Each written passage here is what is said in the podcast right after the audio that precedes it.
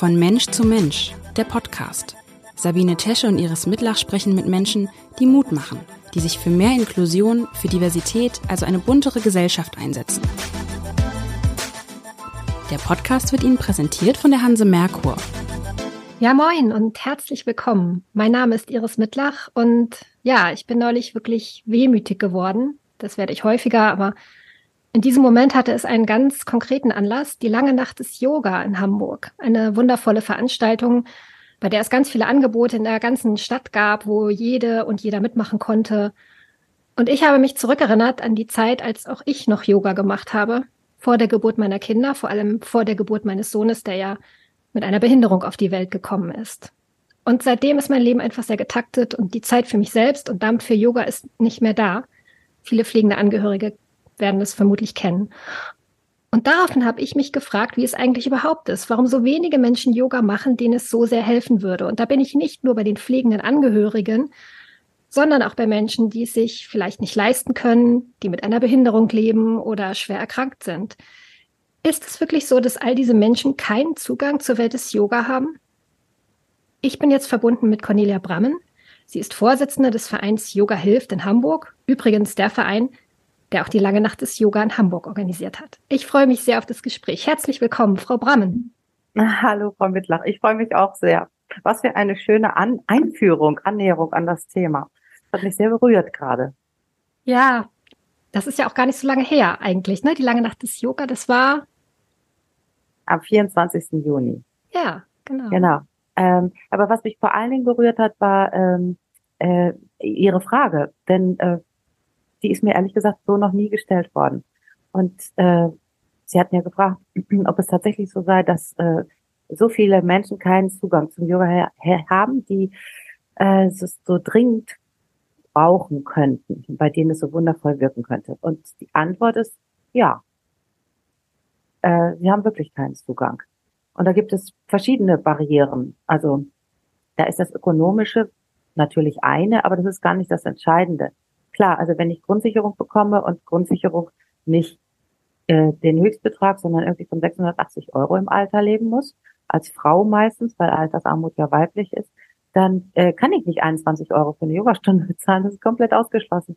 Und dann ist es auch so, es gibt ähm, auch bauliche Barrieren. Allein ein äh, barrierefreier horizontaler Zugang zum Yoga fast ausgeschlossen. Wir bekommen Anrufe von Sportvereinen, die ja nun auch mit sehr viel Geld ausgestattet werden, um äh, Inklusion zu ermöglichen, auch bauliche Maßnahmen zu treffen, ähm, die dann sagen, wir haben eine Gruppe von 80-Jährigen und die können wir nicht mehr weiter im Yoga glücklich machen, weil es fehlen die baulichen und es fehlen auch die ähm, inhaltlichen Voraussetzungen bei den Übungsleiterinnen. Also es gibt eben ökonomische Barrieren, es gibt bauliche Barrieren, es gibt aber auch äh, Barrieren, was die Ausbildung von Yoga-LehrerInnen angeht.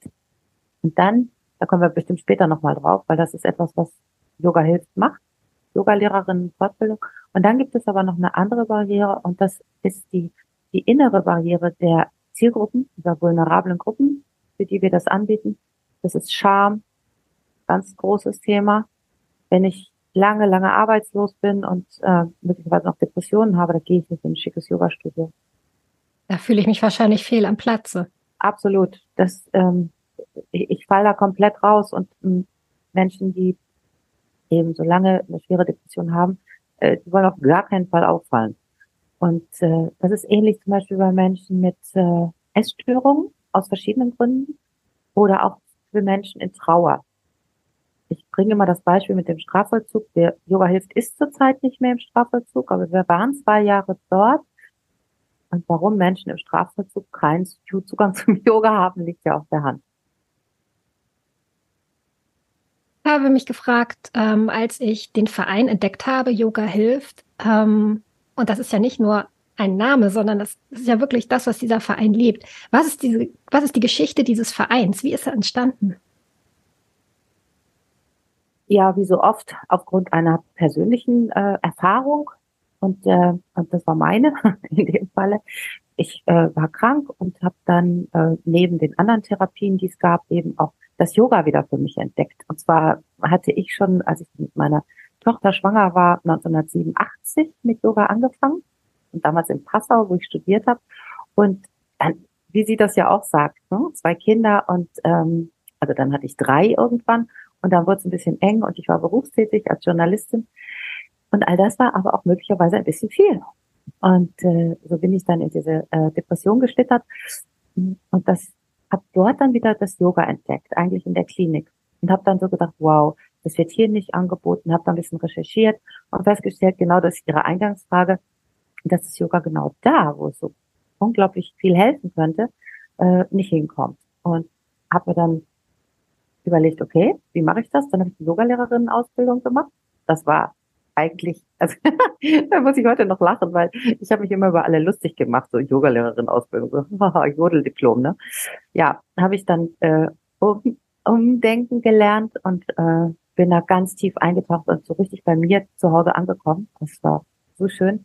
Und am Ende der Yogalehrerin-Ausbildung, also ich bin Kundalini-Yogalehrerin, habe ich mir gedacht, ich werde auf keinen Fall ähm, mich darüber finanzieren, dass ich Yoga unterrichte. Das, das Talent habe ich so in der Form nicht, aber ich kann etwas anderes tun. Und ich bringe das Yoga zu den Menschen, wo es sonst nicht hinkommen würde. Und daraus ist das Programm Yoga hilft entstanden. Also war das am Anfang wirklich eine One-Woman-Show? Kann, man kann ich mir das Nein. so vorstellen? So etwas kann man nicht alleine auf die Beine stellen. Ähm, also auch gerade so groß, wie es jetzt geworden ist. Nein, am Anfang hatte ich wirklich ähm, meine Kundalini-Yoga-Lehrerin, also und Freundin, auch eine Journalistin, Silke Teune, mit der gemeinsam und dann auch mit befreundeten Menschen, die gar nicht unbedingt so mit dem Yoga verbunden sind, haben wir Yoga für alle e.V. als Organisation gegründet, diesen gemeinnützigen Verein. Wann war das? 2014. Hm. Und in dem gleichen, also im April haben wir den Verein gegründet, am 6. April und am äh, 21. Juni 2014 hat die erste lange Nacht des Yoga stattgefunden. Das haben wir alles gleichzeitig gemacht und alle haben immer so gesagt, ihr tickt ja nicht ganz richtig, das schafft ihr nicht, das ist total absurd. Und es klingt tatsächlich auch im Rückblick so. Ich muss es ehrlich ja. sagen. Es ist echt beeindruckend. Das war irgendwie, und ich war ja noch ähm, Vollzeit äh, als Journalistin Krass. unterwegs. Aber irgendwie, und genau das ist der Punkt. Also Sie haben es ja selber so ein bisschen demütig gesagt, dass Ihnen das Yoga fehlt. Äh, es gibt einfach enorm viel Kraft. Und, und gerade jetzt, 2023, so viele Menschen sind erschöpft von dieser Unsicherheit, die unsere, ja, unsere Welt auf einmal befällt. Ähm, wir haben die Klimakatastrophen, wir haben Krieg, wir haben also steigende Armut und ähm, und das, das macht sich bemerkbar in der gesamten Gesellschaft. Also so viele Menschen sind äh, viel müder als sonst und irgendwie abgeschlafft. Und es braucht dringend Werkzeuge, um wieder in die Kraft zu kommen und mehr Handlungsspielräume zu haben. Und da ist Yoga einfach ein probates Mittel. Wie seid ihr da vorgegangen? Ähm, habt ihr tatsächlich Gruppen identifiziert? Seid, waren die euch sofort bewusst, also dass dort Yoga helfen kann in dieser Zielgruppe? Also es war ja naheliegend, erstmal im Bereich Depressionen was zu machen, weil ich mhm. einfach selbst die Erfahrung hatte. Und mhm. weil ich wusste, äh, dass es da noch gar nicht so verbreitet ist. Also sehr systematisch haben wir das nicht gemacht, nein, sondern wie gesagt, ich, ich war ja noch voll im im Beruf und wir hatten die lange Nacht des Yoga. Das an sich ist eigentlich schon, das würde eine Agentur 20.000 Euro für verlangen, so eine lange Nacht des Yoga zu organisieren. Absolut. Und, und wir haben das irgendwie mit Bordmitteln gemacht. Wir hatten überhaupt keine Checke von Eventmanagement. Super witzig. Ähm, nach der ersten langen Nacht des Yoga, das muss ich noch kurz erzählen, dann mache ich die Klammer wieder zu, ist dann das Sportamt gekommen. Die haben vorher abgewunken und gesagt, also nee, äh, das ist wohl ein bisschen kurzfristig. Und inzwischen sind wir ja Active City äh, Event mhm. und äh, auch absolut auf dem Radar des Landessportamtes. Warum? Das äh, können wir später noch vertiefen. Und ähm, es ging dann eher so los mit dem Verein und dem Programm Yoga Hilft, dass ich Menschen angesprochen habe, die ich kannte. Zum Beispiel den Vorstand von Nussknacker e.V. Das ist ein Verein, der sich um Menschen mit Depressionen kümmert. Also es ist eine richtig äh, äh, große G GmbH, steht da drüber, die Alfina G GmbH. Und der hat nämlich genau so reagiert, so, äh, Entschuldigung, Conny, aber äh, depressive Menschen können kein Yoga machen. Äh, ich so, ja doch. Und er so, ja, äh, also wenn ich mir das so überlege, Yoga, wenn ich das so im Fernsehen sehe. Und da habe ich gemerkt, okay, da braucht es noch sehr viel Aufklärungsarbeit. um das ganze Spektrum des Yoga zu zeigen und das Bild auch aufzuziehen, dass es, äh, dass die Menschen von Yoga haben, zeigen, dass es eben Yoga auf dem Stuhl gibt und Yoga für Menschen mit Einschränkungen und dass es genau dort gerade wunderbar. Und so haben wir uns Schritt vor Schritt vorgearbeitet. Diesen ersten Kurs mit Nussknacker e.V., den haben wir 2016 gestartet. Den gibt es heute noch. Wo findet der statt? Der, der ist, weil, äh, weil der Verein selber hat jetzt keinen Vereins genau, haben, oder sowas, ne? Nein, wir haben keine eigenen Räume. Wir arbeiten auch komplett remote. Äh, ja. Also die gesamte Führung, die Geschäftsführung des Vereins. Wir haben jetzt inzwischen zwei äh, Teilzeitangestellte. Wir arbeiten alle remote. Und ähm, in diesem Falle hat uns ein Yoga-Studio den Raum zur Verfügung gestellt, kostenlos, damit dieser Kurs, also damit dieses Angebot dort stattfinden kann. Das ist der einzige, glaube ich, Kurs, genau von inzwischen 55 bundesweit, der nicht in den Räumen der Partnerin stattfindet. Ansonsten ist so im Programm Yoga hilft, gehen wir genau dorthin zu diesen Partnerinnen. Das ist Abo Service Wohnen oder Insel e.V. Es sind Grundschulen, Beratungsstellen und die haben ja Räume. Und dann findet das Yoga dort statt. Und meistens werden die euch dann kostenlos zur Verfügung gestellt. Das ist part of the deal. Also wir haben ja mit Yoga Hilft ein Programm, das all diesen Trägern der äh, Kinder, Jugend, Alten- und Eingliederungshilfe nützt. Also etwas, was sie brauchen. Und der große Vorteil, den äh, Träger haben, die mit uns arbeiten, ist, wir können Yoga wir sorgen dafür, dass es wirklich 40 Mal im Jahr stattfindet, weil wir ein Netzwerk von Yoga-Lehrenden haben. Also man kann sagen, Yoga-Lehrerinnen ist noch kein einziger Mann dabei. Mhm. Und die vertreten sich untereinander. Und das hat man ja normalerweise nicht. Normalerweise sind Yogalehrerinnen äh, einzeln unterwegs und wenn die nicht können, dann können sie nicht. Und wir machen Jahrespläne, damit es Zuverlässigkeit und Kontinuität gibt. Das ist ja für diese vulnerablen Gruppen sehr wichtig, damit sie eine Bindung aufbauen können und damit diese Wirkung des Yoga sich entfalten kann. Und eben ein Teil des äh, Vertrages ist, dass es in den Räumen der Partnerinnen stattfindet, also in der vertrauten Lebenswelt. Hm. 55 Angebote oder Kurse hatten Sie gesagt. Was gibt es noch? Also Yoga Hilft gibt es in drei Formaten. Da haben wir zum einen äh, Prävik, Prävention im Grundschulalter. Da gehen wir äh, in, in Hamburg gibt es ja ähm, den Sozialindex und die äh, Schulen sind geclustert nach, ähm, nach Bedarf. Und wir gehen in KES 1 Schulen. Das sind eben Schulen mit dem Nutzen Sozialindex. Und dort gibt es kleinere Klassen, höheren sozialpädagogischen Schlüssel sozusagen. Es sind halt äh, Kinder, die dorthin kommen aus ähm, ja, sozioökonomisch strukturell benachteiligten Stadtteilen. Also es ist jetzt nicht das Premium-Segment, sondern äh, das sind Kinder, die kommen extrem belastet in die Grundschule. Und wir kooperieren dann eben zum Beispiel mit der Schulleitung und das Prävik findet immer im Klassenverband statt. Dann haben wir das Programm PSY, das ist psychosensibles Yoga für Erwachsene. Das ist Yoga für Menschen mit Depressionen, bei Trauer, bei Essstörungen, mhm. bei nachhäuslicher Gewalt. Und es gibt auch ein äh, Angebot für, für pflegende Angehörige. Es ist sogar online, weil es, also wir versuchen die Angebote immer so für die Zielgruppe passend zu machen. Und pflegende Angehörige haben wenig Zeit. Und äh, wenn die erstmal irgendwo hingehen müssen, ist das schwierig. Deswegen auch jetzt online. Das äh, wird auch sehr gut angenommen. Das war der zweite Bereich, Y. Dann haben wir das dritte Format. Und das ist OMI, also Y, Oh Yoga, für Menschen 60 plus in Altersarmut. Und wir sind äh, bundesweit, ja, doch, kann man schon sagen, weil wir haben äh, in Hamburg äh, sehr viele Angebote, dann in München haben wir elf Omi-Gruppen. Es gibt ein, eine, ein Angebot für Menschen mit Depressionen gemeinsam mit dem Bündnis gegen Depressionen in Frankfurt plus ein Online-Angebot mit dem Bündnis zusammen. Dann gibt es zum Beispiel mit Frieda in Berlin, das ist äh, eine Anti-Stalking-Beratungsstelle für Frauen. Äh, das ist besonders tricky, weil das ist auch ein Online-Angebot. Und äh, das sind ja Frauen, die teilweise auch Cybermobbing erlebt haben.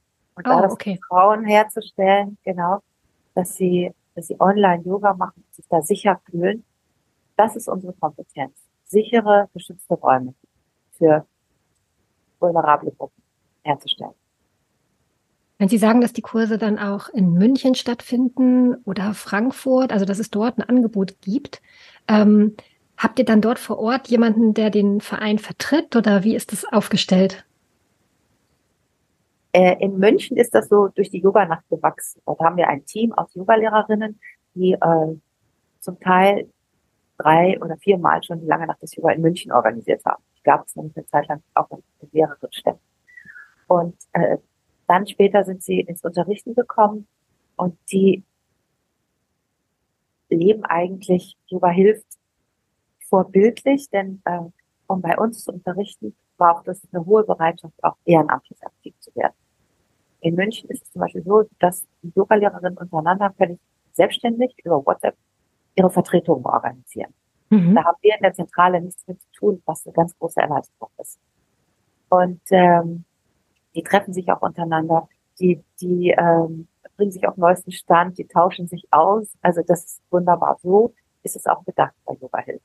Die Yoga-Lehrerin bekommt Geld dafür, dass sie unterrichten, 40 Euro pro Stunde. Das ist ja so gut wie nichts. Aber da es ein Ehrenamt ist, dürfen wir auch gar nicht viel mehr zahlen. Okay. Das ist ja übrigens, an der Stelle, ich sage das immer wieder gerne, es ist ja ein Mythos, dass Ehrenamt immer unentgeltlich ist. Das ist Unsinn. Man mhm. darf im Ehrenamt sogar bis zu 50 Euro die Stunde zahlen. Äh, ist das eh ist mir neu auch tatsächlich. Und ja. ich habe viel mit ehrenamtlichen Menschen zu tun. Das ist ja. äh, interessant. Ja, aber der Mythos wird wirklich aufrechterhalten. Ähm, es gibt Riesenkampagnen auch bei der Bundesregierung, die das Ehrenamt stärken. Und da wird immer so getan, als sei das unentgeltlich. Das ist natürlich totaler Bullshit. Ähm, äh, es zeigt sich aber immer noch teilweise in den Förderungen, da gibt es dann so Helferinnen Entgelt. Das ist 10 Euro die Stunde. Unsere Yogalehrerinnen haben eine hoch spezialisierte Ausbildung.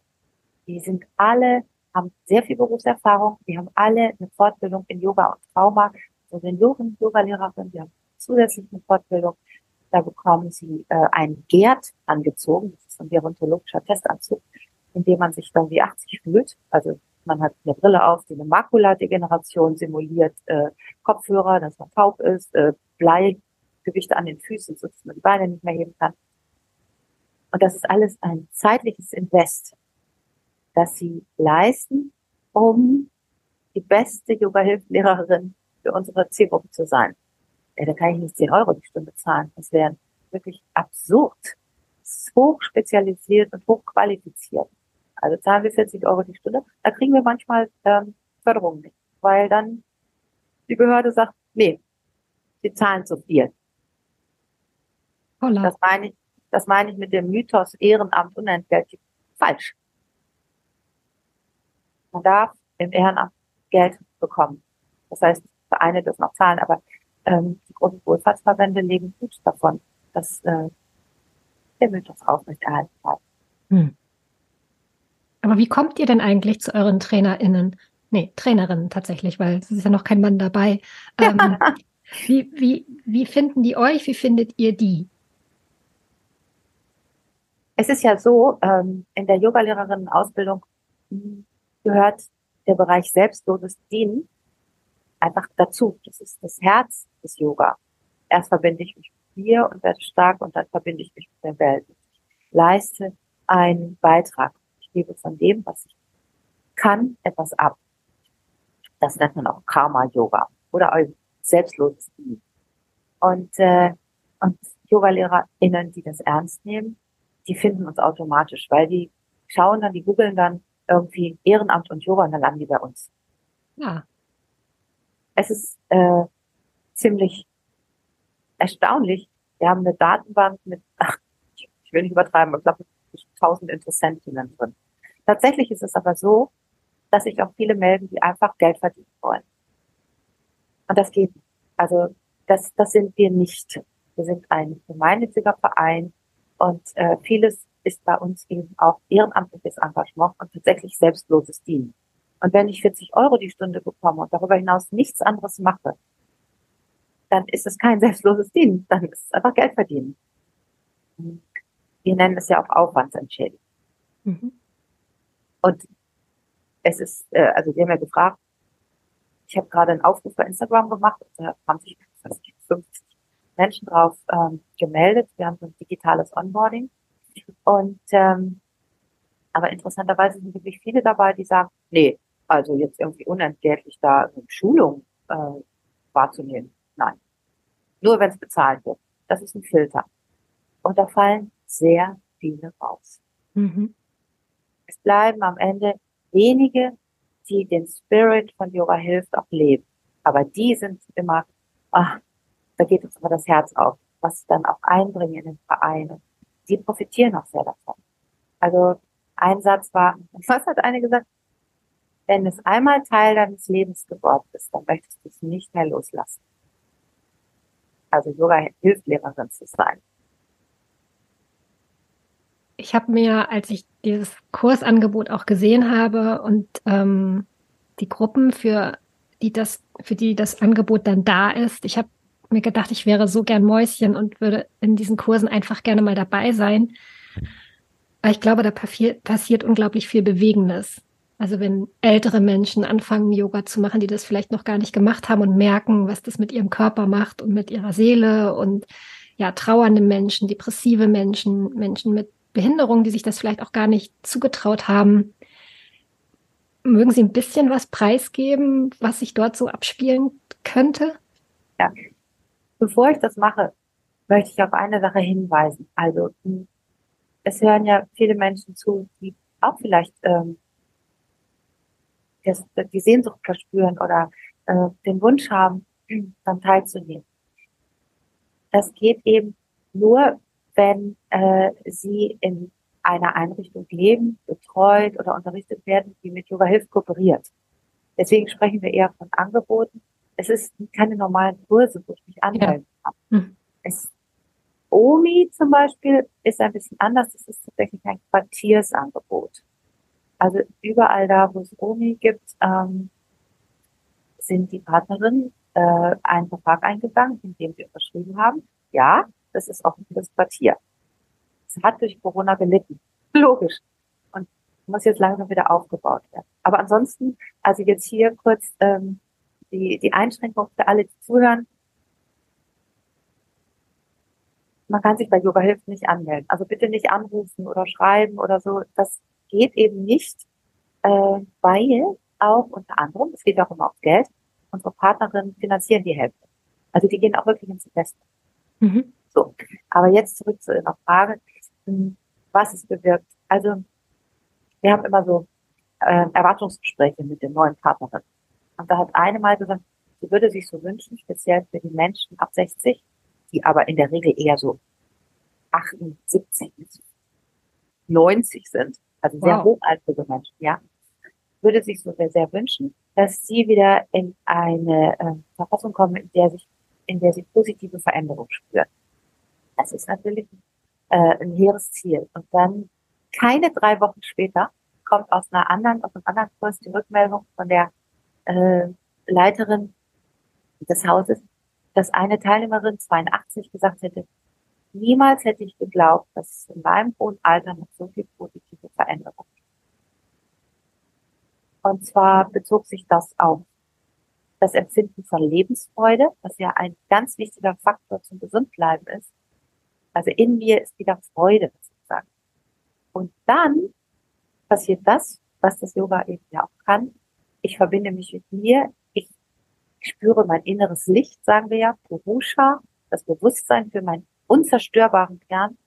Und dann kann ich in die Welt hinausgehen. Und tatsächlich äh, haben die äh, Omi-Teilnehmerinnen mehr soziale Kontakte auf einmal. Sie gehen wieder hinaus in die Welt. Sie bewegen sich mehr. Eine hat gesagt, ich kann jetzt meine Schuhe wieder selber zubinden. So was, so eine Kleinigkeit, ja, aber das ist natürlich was ganz Großes. Eigenständigkeit.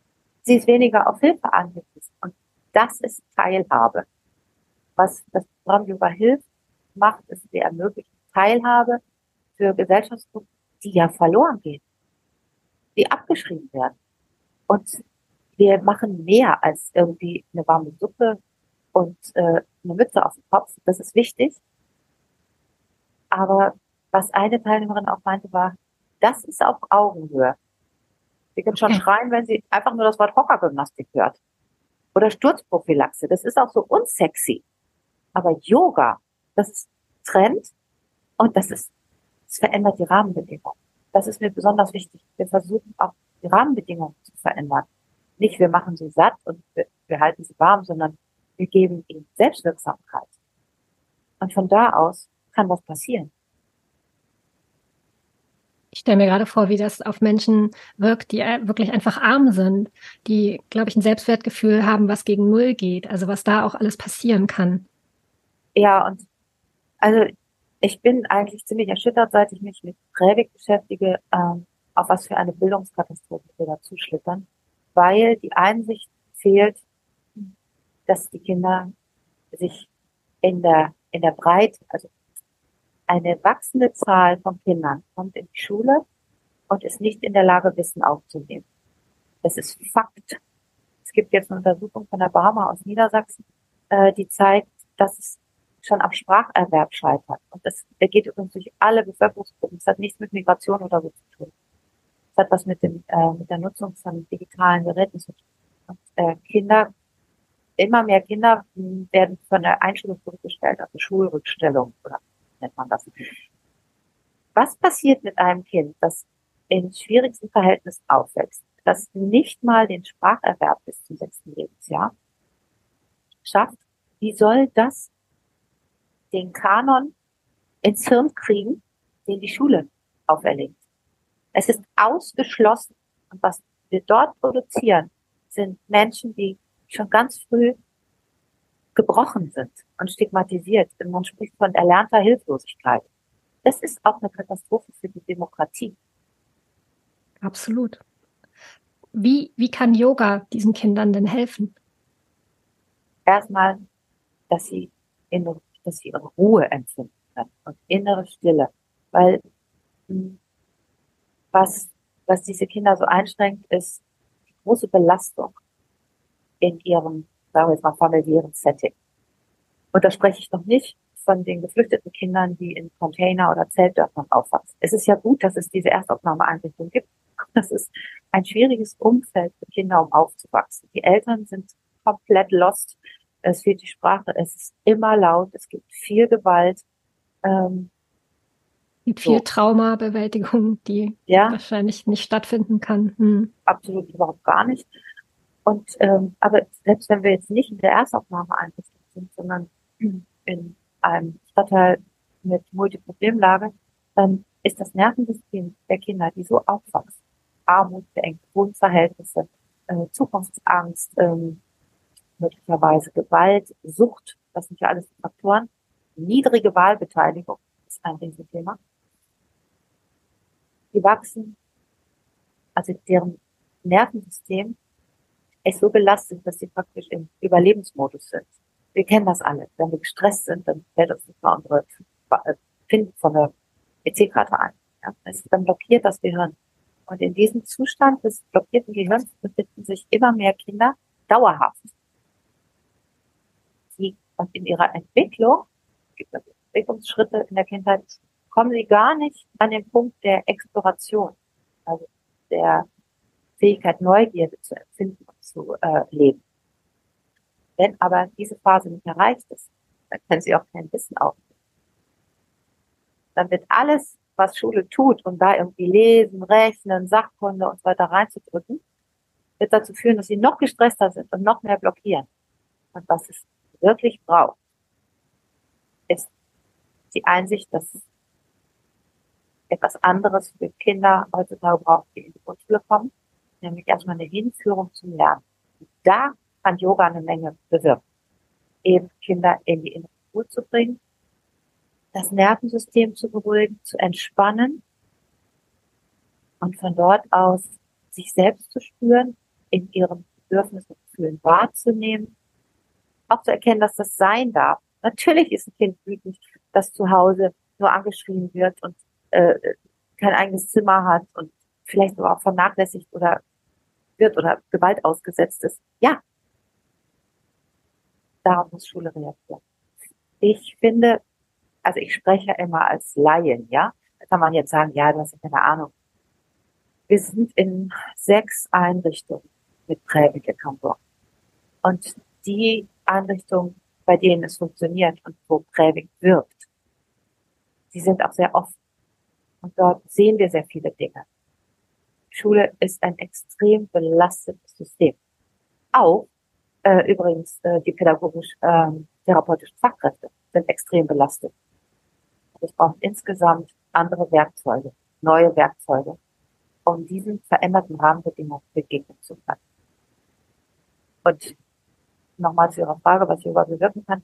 Wir haben äh, beim äh, Sportmedizin und äh, Health Summit am 22. Juni im CCH unsere Studie vorgestellt zu Prävik. Die hat äh, eine Wissenschaftlerin des UKE im Auftrag von Yoga Hills parallel eben zu unserem, äh, zu unserem Prävik-Angebot erstellt. Und das Ergebnis ist, Prävik entlastet Schülerinnen und pädagogisch-therapeutische Fachkräfte, wenn die Rahmenbedingungen stimmen. Rahmenbedingungen bedeutet, die Schulleitung ist offen, es gibt die Möglichkeit zu ausführlichen Gesprächen, um Prävik für, das, für die Anwendung anzupassen. Wir gehen mit zwei Prävik-Lehrerinnen in diese 30-minütigen Einheiten und eine Vertrauensperson der Schule ist dabei. Es gibt Evaluierung und Fokusgruppengespräche. Und das alles ist ab Anfang sehr viel Arbeit für die Schule, aber dann wirkt es. Das hat die Studie gezeigt. Alle profitieren. Ehrlich gesagt gibt mir das sehr viel Hoffnung, das zu hören, denn man bekommt ja auch ähm, als Redakteurin beim Abendblatt sehr viel mit, ähm, wie es in den Schulen zugeht und auch als Mutter einfach zu merken, jetzt meine Tochter ist in der Grundschule, dass da eine Klammer aufgegangen ist, so in der zweiten Klasse äh, ungefähr, die immer größer wird, immer größer. Und dass einfach, es werden Kinder zurückbleiben. Und natürlich fragt man sich, wer fängt die auf? Und wer kümmert sich, dass auch diese Kinder auf ein Leben vorbereitet werden, was sie ja irgendwie meistern müssen. Ähm, wir ja, haben, ich, Entschuldigung. Also ich, ähm, ich sehe das auch immer volkswirtschaftlich. Wir können uns das als Gesellschaft gar nicht leisten, so viele Kinder zu verlieren. Das ist eine Katastrophe. Äh, die Zahlen der Schulabbrüche steigen. Also wir haben ja die harten Fakten, ähm, die darauf hinweisen, dass da irgendwas im Argen ist. Aber jetzt muss ich auch mal sagen, es, es gibt auch andere äh, Entwicklungen, die Hoffnung machen. Prävik zum Beispiel ist jetzt äh, offiziell vom Landesinstitut für Lehrerinnenfortbildung und Schulentwicklung anerkannt. Wir hatten dort ein sehr, sehr Hoffnung machendes Gespräch äh, mit einer der Direktorinnen, die ein tiefes Verständnis für Prävik hatte und auch für die Notwendigkeit, mh, hm, dass sich in Schule was ändern muss. Und ähm, es gibt ja eine neue, neue Leitlinie. Und da, mir fällt immer kein Wort ein für referenziert. Also alles, was in Schule passiert, sollte unter dem Aspekt geschehen, dass es der Gesundheit von Lehrerinnen und SchülerInnen ähm, zuträglich ist. Es ist neu. Und da fielen dann auch so Worte wie Selbstwirksamkeit, Selbstwirksamkeitserfahrung, äh, Selbstwirksamkeitserwartung, ähm, Selbstregulation, Selbsteinfühlung. Das ist ja eine neue Terminologie. Und wir haben eben dort im LI die Studie vorgestellt, äh, Dr. Witt und ich, und äh, waren wirklich höchst begeistert über die Resonanz, die das da erfahren hat und auch das Verständnis von Seiten äh, dieser Direktorin für das, was wir tun. Aber sie hat eben auch aufgezeigt, dass in Schule schon in Hamburg, Hamburg ist in vielen sehr weit vorne, äh, was Schulentwicklung angeht, dass da eben sehr, ist das macht auch Hoffnung. Das ist ein Umdenken. Sehr schön zu hören. Es ist ja beim Yoga oft so, dass es mit so einem kleinen elitären Touch verbunden ist. Ne? Man hat das irgendwie vor sich, diese Bilder in High-End-Yoga-Studios und da sitzen dann die schönen Menschen, die unheimlich schön aussehen bei Yoga. Ähm, ist es manchmal auch eigentlich ein Problem, Menschen zu überzeugen, dass Yoga etwas für sie ist? Also müsst ihr da tatsächlich auch Überzeugungsarbeit manchmal leisten und sagen, nee, auch für dich ist Yoga gut und du bist auch, du kannst Teil der Gruppe werden? Ähm, nein. Tatsächlich ist es eher anders. Und zwar immer schon. Denn äh, wir haben vor Corona so Infoveranstaltungen gemacht für OMI, ja. Und da waren bei einer 50 Teilnehmer, äh, 50 Interessierte, die kamen wirklich mit Rollator, mit Rollstuhl und 50 Mensch, durchschnittliches Alter war wahrscheinlich so 78. Das heißt, die älteste war, glaube ich, 96. Ähm, in so einer großen Runde äh, Yoga zu machen, wir haben es dann versucht, ist extrem schwierig, weil es unterschiedliche Hörfähigkeiten gibt. Okay. Das muss man sich auch einfach vorstellen. Und das ist eben auch Yoga unser Yoga, Yoga hilft, ähm, das zu können. Denn ich habe ja Menschen mit Hörgerät, wenn ich da sehr laut spreche, dann klingelt's. Ich habe Menschen ohne Hörgerät, die aber gar nicht mehr gut hören. Wenn ich das leise spreche, dann hören die nichts. Und dann 50 Menschen im Blick zu halten, bei so einer Infoveranstaltung und in allen zu vermitteln, du gehörst hierhin. Du kannst mitmachen. Das können unsere Lehrerinnen. Wir haben keine Gruppen mit 50 äh, dauerhaft, wir sagen 15 maximal. Ähm, aber das war so ergreifend zu erleben, wie Menschen da angezogen werden. Das Lustigste ist, wir sagen immer, ähm, also Yoga lieber ohne Strümpfe. Aber im hochaltrigen äh, Bereich gibt es ganz viele Stützstrümpfe. Und dann haben die schon angefangen, ihre, ihre Kompressionsstrümpfe runterzurollen. Und wir so, nein, auf keinen Fall, bitte nicht. Die können wir nicht wieder alle anziehen.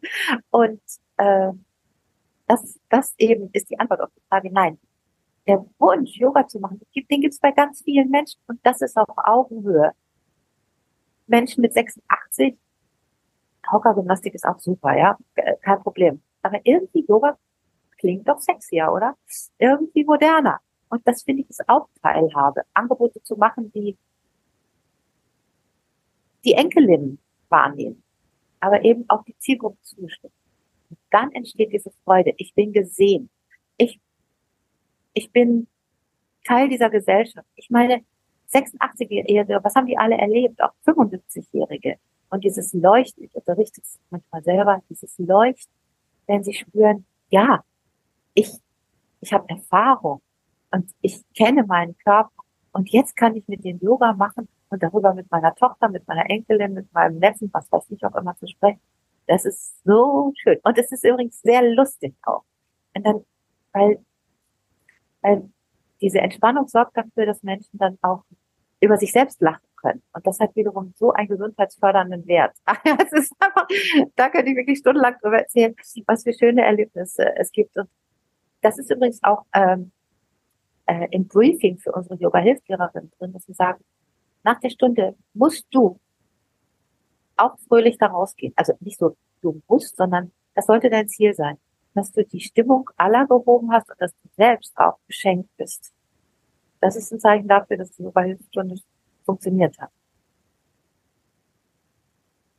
Ich muss gerade selber so lachen, weil das sind wirklich die Momente, die mich entlasten als pflegende Angehörige, wenn ich mit anderen pflegenden Angehörigen zusammen bin und drüber lachen kann über Situationen, aber auch manchmal über dieses Überfordertsein. Ja, herrlich. Also das, das ist das ist Weite. Also alles, was uns belastet, macht uns ja eng und das sehen wir an der Körperhaltung. Deswegen im Yoga ist es ja ganz simpel. Sagen wir, ähm, zieh deine Schultern nach hinten, lass sie nach unten sinken, öffne deinen Brustkorb. Das ist, gibt eine Ausnahme, das machen wir nicht mit ähm, schwer traumatisierten Menschen. Das kann zum gegenteiligen Effekt führen. Aber äh, gerade bei Menschen im hohen Alter, die sinken so zusammen. Also der, der Halteapparat sackt ja so in sich zusammen. Es hat aber auch was mit geistiger oder mit mentaler Enge zu tun. Ich kann das nicht mehr, ich will das nicht mehr. Mir hat mal ein Yogalehrer gesagt, dein Körper macht, was du denkst. Und wenn ich denke, ich gehe in die Weite, ich öffne mich, ich gehe die Schultern zurück, ich richte meine Wirbelsäule auf, ich lächle, meine Stirn ist glatt, dann wirkt das ja auf das gesamte System Hormonapparat, auf den Halteapparat, äh, auf das Nervensystem. Insofern, Yoga bietet viele, viele Möglichkeiten und ähm, wir sehen es Woche für Woche bei 600 Teilnehmerinnen zu zweit, dass es tatsächlich äh, funktioniert. Und zwar ohne Räucherstäbchen auf dem Stuhl in einem äh, in einer Container-Grundschule in der Erstaufnahmeeinrichtung. Was, das ist auch lustig. Da hat ein Junge gesagt, das ist wie Schlafen. Nein, besser. oh, wie schön. Das kann man, glaube ich, gar nicht besser sagen, oder? ja.